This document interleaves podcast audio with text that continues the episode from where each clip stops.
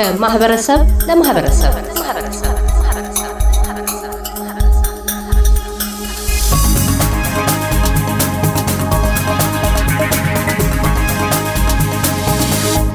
አቶ ግርማ አካሉ የአማራ ህብረት በሜልበርን የህዝብ ግንኙነት ኃላፊ እንደሚታወቀው ባለፈው ሳምንት መጨረሻ ቅዳሜ ዕለት እዚህ ሜልበርን ውስጥ በፌዴሬሽን ስኩዌር የሰላማዊ ሰልፍ እንቅስቃሴን አድርጋችሁ ነበር። የሰላማዊ ሰልፉን የተጠራበት ዋነኛው ምክንያቱ ምንድን ነው? የእናንተስ የአማራ ህብረት በሜልበርን ዋነኛ የስራው ዓላማው ምንድን ነው? መጀመሪያ ወደ ማህበሩ ዓላማ ስመጣ የአማራ ህብረት በሜልበርን ሁለት ዓመት ይሆነዋል በዚህ ስም ከተቋቋመ። ከዛ በፊት ግን የሴቶች የአማራ ማህበር ተብሎ ይጠራ ነበረ። ኃላፊነቱም ሴቶች ወስደው በአመራር ደረጃም እነሱ ሲያስተዳድሩት ነበረ። ግን ከሁለት ዓመታት በፊት ሁሉን የሚያጠቃልል መሆን አለበት በሚል ስምምነት ከወንዶቹም ከሴቶቹም ተመርጠው ስሙን ቀይሮ ከሴቶቹ ወደ ጠቅላላ የአማራ ህብረት በሜልበርን ወደሚለው መጥቷል። ዓላማው እንግዲህ ሜልበርን ውስጥ ብዙ የአማራ ተወላጆች አሉ። እዚህ የሚኖሩትን የአማራ ተወላጆች በቅርብ አገናኝቶ በማወያየት ለሀገራችን የሚጠቅም እና ለህዝባችን ሊጠቅም የሚችል ስራዎችን በጋራ ለመስራት የሚል ነው ዋናው ዓላማው። ወደ ትናንትናው ሰላማዊ ሰልፍ ስንመጣ ሁለት ዓላማ ነበረው። የተቃውሞ ሰልፍም የድጋፍ ሰልፍም የታየበት ነበረ። ድጋፍ ሰልፍ እንደሚታወቀው እኔ ፋኖ ነኝ የሚል ዓለም አቀፍ ንቅናቄ እየተካሄደ ነው በመላው ዓለም በተለያዩ ከተሞች። ይህ እኔ ነኝ የሚለው በቅርብ ጊዜ ፌዴራል መንግስት ከክልሉ መንግስት ጋር በጋራ በመሆን በአማራ ክልል ላይ የህግ ማስከበር ዘመቻ ብሎ የተለያዩ ግለሰቦችን ወደ አራት ሺህ እነሱ ያመኑት ማለት ነው ወደ አምስት ሺህ አካባቢ በህግ ስራው እያለው ብሏል። ይህ የሚያደርገው እንቅስቃሴ ደግሞ በእኛ አመለካከት ህገወጥ የሆነ አካሄድ ነው። ምክንያቱም አንደኛ እስካሁን ድረስ እስር ቤት ነው ለፍርድ ያልቀረቡ አሉ። ከአንድ ወር በላይ በእስር ቤት ማለት ነው እና ወንጀለኛ ናቸው ከተባሉ ወይም በወንጀል ጠርጥሬያቸዋለሁ ካለ ለፍርድ ማቅረብ ነበረበት። አልሆነም። ሁለተኛ ደግሞ ከተያዙ በኋላ ታስረው የሚገኙበት ቦታ በተያዙበት ወይም በሚኖሩበት ቀበሌ ወይም ወረዳ ሳይሆን ራቅ ወዳለ ቦታ ተወስደው በ concentration camp ውስጥ ነው ያሉት እና ይህም ህገወጥነትን የሚያሳይ ነው። ሌላው በአዲስ አበባና አካባቢ ዙሪያ ደግሞ የተለያዩ ጋዜጠኞችን፣ አክቲቪስቶችን ህገወጥ በሆነ መልኩ አፈና በሚባል መልኩ ማለት ነው እንደውም በዴ ያለምንም የፍርድ ቤት ጥሪ ከየቤታቸው እያፈነ ወስዶ የትም እንዳስቀመጣቸው ሳያሳውቅ በህዝብ ግፊት ብቻ ከሶስት ከአራት ቀን በኋላ እዚህ ቦታ ታስረዋል ያለ የሚያደርገው ወንጀል ነበረ። ወንጀል ነው የምንለው እና ይህንን በመቃወም እና ለፋኖ ያለንን ድጋፍ ለማሳየት ያደረ ያደረግነው ነው። ሁለተኛው እንደሚታወቀው ከጥቂት ቀናት በፊት ምዕራብ ወለጋ ጊምቢ ወረዳ ቶሌ ቀበሌና አካባቢው በአማራ ተወላጆች ላይ ዘርን ተኮር ያደረገ ጥቃት ተፈጽሟል። ከአንድ ሺህ አምስት መቶ በላይ ሰዎች እንደተገደሉ እስካሁን መረጃዎች እየወጡ ነው። ከዛም በላይ ሊጨምር ይችላል። ይህ ወንጀል ደግሞ ዝም ብሎ የተካሄደ ሳይሆን ከቀበሌ አመራር እስከ ወረዳ እና እስከ ክልል እንዲሁም ፌዴራል ድረስ ኔትወርክ ተዘርግቶለት የተካሄደ ጭፍጨፋ ነበር እና ይህ ደግሞ በመንግስት የተቀነባበረ ስለሆነ ይህንን በመቃወም ሰላማዊ ሰልፉን ለማካሄድ ወስነናል። የሰላማዊ ሰልፉ ውጤት ምን ይሆናል ብላችሁ ትገምታላችሁ? ብዙ ጊዜ ሰላማዊ ሰልፎች በዓለም አቀፍ ዙሪያ ከዚህ በፊትም በኢትዮጵያ ውስጥ የሚደረጉ ሰብአዊ መብት ረገጣዎችን በመቃወም በዓለም ዙሪያ የሚደረጉ ሰላማዊ ሰልፎች አሉና አብዛኛዎቹ ውጤታቸው ያን ያህል አይደለም። ምክንያቱም ሰላማዊ ሰልፍ ውጭ ወጥቶ ጭሆ ከመምጣት ውጭ የሚያመጣው ለውጥ የለም። ነገር ግን ሰዎች የሚቃወሙትን ነገር ያሉበት ሀገር እንዲረዳቸው የሚፈልጉ ከሆነ ያሉበት አገር መንግስትን ሊያገኙበት የሚችሉ መንገዶችን መፍጠር ነው የሚሉ ሀሳቦች አሉና እናንተ ወጥታችሁ ሰላማዊ ሰልፍ በማድረጋችሁ ምን አይነት ውጤት እናገኛለን ብላችሁ ትገምታላችሁ? የአውስትራሊያ መንግስት ይሰማናል ወይም ተጽዕኖ ያደርጋል ብላችሁ ትገምታላችሁ? በሰላማዊ ሰልፉ ብቻ እንዳልሽው ሰላማዊ ሰልፉ ብቻ ውጤት አያመጣም። ምን አደረግን መሰለሽ? ወደ ሀያ ለሚደርሱ የተለያዩ የሚዲያ አውታሮች ደብዳቤ ልከናል ከነ ማስረጃዎች ጋር ማለት ነው link አስይዘን እንዲያነቡ ሁለተኛ ደግሞ mobile billboard ተከራይተን ነበር ለስምንት ሰዓት የሚቆይ። እየዞረ ዲጂታል የሆነ ማለት ነው። እና ሜልበርን ላይ ዙሪያውን በተለይ የህዝብ ብዛት የሚገኝባቸው ቦታዎችን እንደዚህ የኢትዮጵያን ተወላጆች የሚገኙባቸው ቦታዎች ፉትስክሬይ አካባቢ ምናምን እንዲዞር አድርገናል። ውጭ awareness ለመፍጠር ማለት ነው እና አንደኛው awareness ለመፍጠር ነው። እንደሚታወቀው አንድ አማራ ሁሌ የአማራ በደል ሁሌ አይወጣም። ሁሌ እስካሁን ድረስ በዳይ በሚለው ትርክት ላይ ስላለ ሌላው ብሔር ብቻ ተበዳይ አማራ እንደ በዳይ የሚያዩ አካላቶች አሉ። በግልም ራሱ እንደዛ ነው የሚሉት አሁን እና ይህ ነገር ዋጋ አስከፍሎናል። ላለፉት ሰላሳ አንድ ዓመታት ካየነው ግን ተበዳይ ሆኖ የኖረው ይሄ ብሔር ነው። ስለዚህ በውሸት ትርክት መቀጠል የለበትም እና አንደኛው ትልቁ ነገር awareness ኡን ለመፍጠር ነው። ሁለተኛ ደግሞ አገር ውስጥ ላለውም ሰውም ራሱ ድጋፋችንን ለማሳየት like ሰው አለን እንዲሉ ለማድረግ ነው እንጂ በእርግጥ ለማይሰማ መንግስት ሰላማዊ ሰልፍ መውጣቱ ዋጋ የለውም። ለሚሰማ ቢሆን ኑሮ ሰላማዊ ሰልፍ ትልቅ ዋጋ አለው። ሌላው ከዚህ ከአውስትራሊያ ማህበረሰብ በአካባቢያችሁ ለሚኖሩት ለአካባቢው ገዢዎች ሊሆን ይችላል ይህንን በሚመለከታቸው የአውስትራሊያ መንግስት ቢሮዎች ውስጥ ቅሬታችሁን፣ መልእክታችሁን ለማድረስ ምን የሞከራችሁ ጥረት አለ? ከሰላማዊ ሰልፉ ባሻገር ከሰላማዊ ሰልፍ ባሻገር ከዚህ በፊት ለውጭ ጉዳይ ሚኒስቴር መስሪያ ቤት ደብዳቤ ሁሉ አስገብተን እንደተቀበሉትና ነገሩን እያዩት እንደሆነ መልስ ሰጥተውናል። በዚህኛው ሳይሆን ከዚህ በፊት የሆነ ጭፍጨፋም እንደዚህ ነበር እና የተለያዩ የመንግስት መስሪያ ቤቶችን በደብዳቤ ሁኔታውን እየገለጽን እያሳየን ነው። በተጨማሪ ደግሞ እንደዚህ የእርዳታ ድርጅት ለሚሰሩት ለአምነስቲ ኢንተርናሽናል ለመሳሰሉት ለአውስትራሊያ ውስጥ ለሚገኙት ለእነሱም ደብዳቤ በመጻፍ ነገሮችን እያሳወቅን ነው ያለ ነው። ቀደም ሲል የጠቀሱት ነገር አለ። ባለፉት ሰላሳ ዓመታት በተሰሩት ትርክቶች አማካኝነት በተለይ ደግሞ የአማራ ብሔር ጥቃት ደርሶበታል የሚል ሀሳብ ገልጸዋል።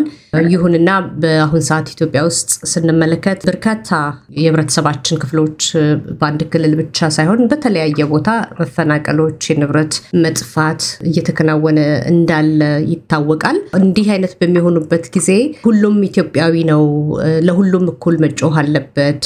አንድ የሆነ ዘር ብቻ ሲነካ ለምንድን ነው የተለየ ትኩረት እንዲሰጠው የሚጠየቀው የሚል አስተያየት የሚሰጡ የህብረተሰብ ክፍሎች አሉ። ከመንግስትም አካባቢ አልፎ አልፎ የሚነገር ነገር አለ እና እርሶም የቆሙለት ድርጅት የአማራ ህብረት በሜልበርን ይህንኑ ዓላማ አንግቦ ነው የወጣው። ይህንን አስተያየት እንዴት ያዩታል? እንደ አገር እንደ ኢትዮጵያዊነት የማንኛውም ኢትዮጵያዊ ህይወት በሚጠፋ ጊዜ እኩል መውጣት አለመቻሉ ለምን ይመስሎታል? እንግዲህ እኩል መውጣት አለመቻሉ አንደኛ ከራስ ወዳድነት ሊጀምር ይችል ይሆናል። የኢትዮጵያ ፖለቲካ የተሰራው እንግዲህ ምናልባት ጀኔሬሽን አሁን ያለበት ብሔርን ተኮር ያደረገ የህግ አወቃቀር ስለሆነ ያለ በዚህ ህግ አወቃቀር ውስጥ ደግሞ ሁሉም የራሴ የሚለው ብሔር ተሰጥቶታል። የራሴ የሚለው ባንዲራ ተሰጥቶታል። የራሴ የሚለው ቋንቋ ተሰጥቶታል። ቦታ ክልልም ተሰጥቶት እየኖረ ያለው እና ከአንድነት ይልቅ ወደ መከፋፈልነት እንድንሄድ ያደረገው ይህ አሁን የኢትዮጵያ የተዳደረችበት ወይም መንግስት ያስተዳደረበት ያለው ህገ መንግስት ነው እና ወጣቱን በዛ አስተሳሰብ ስላዋቀረው አሁን ወጣቱ መጀመሪያ ትኩረት የሚያደርገው የኔ የሚለው የራሱን የሆነ ብሔር ነው። ይህ ትልቅ ሚና ተጫውቷል። በተለይ አሁን ሰሞኑን የመጡት ደግሞ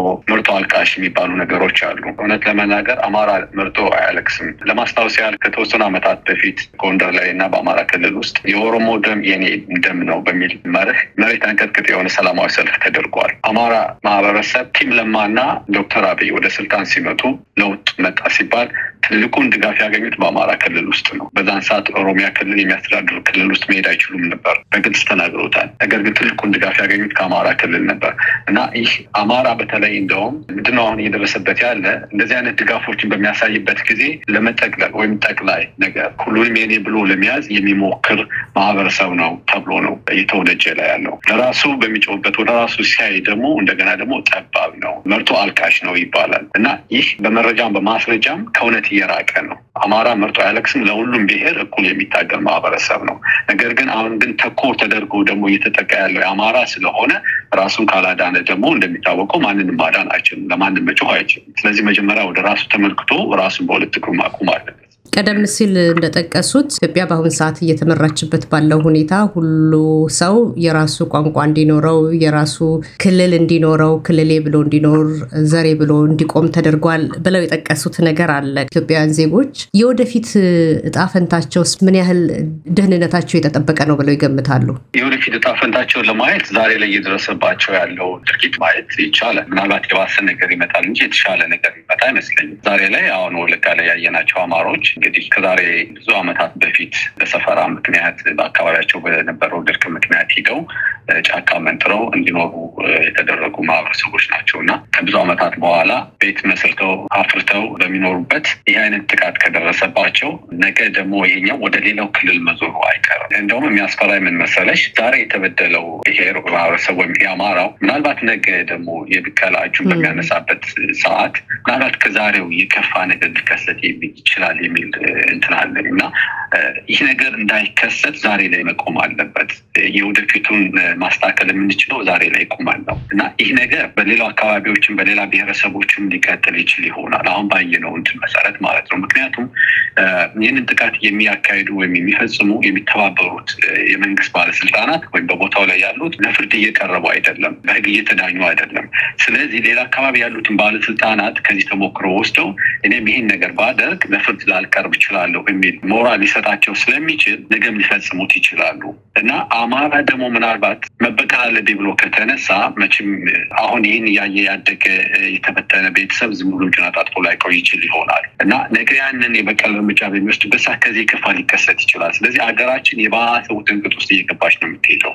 ስለዚህ ከወደፊት የሚመጣውን መከራና ምስቅልቅል ለማትረፍ ዛሬ ላይ ቁመን ለሁሉም በጋራ መጮህ መቻል አለብን። የዛሬው ገደላ መቆም አለበት የሚለው የአማራ ማህበረሰብ የሚናገረው ብቻ ሳይሆን የሌላ ብሔሮችም መናገር ያለባቸው የማስበው ነው። የአማራ ህብረት በሜልበርን ከዚህ በፊትም የነበሩትን እና ወደፊትም ሊመጡ የሚችሉ ችግሮችን ከግምት ውስጥ በማድረግ በኢትዮጵያ ባለው በፌዴራል መንግስት በኩልም ይሁን በየክልል መሪዎች በኩል ምን መደረግ አለበት ብለው ሀሳብ ይሰጣሉ? ዋናው ችግሩ ብለን የምናየው እኛ የህገ መንግስቱ አወቃቀር ነው።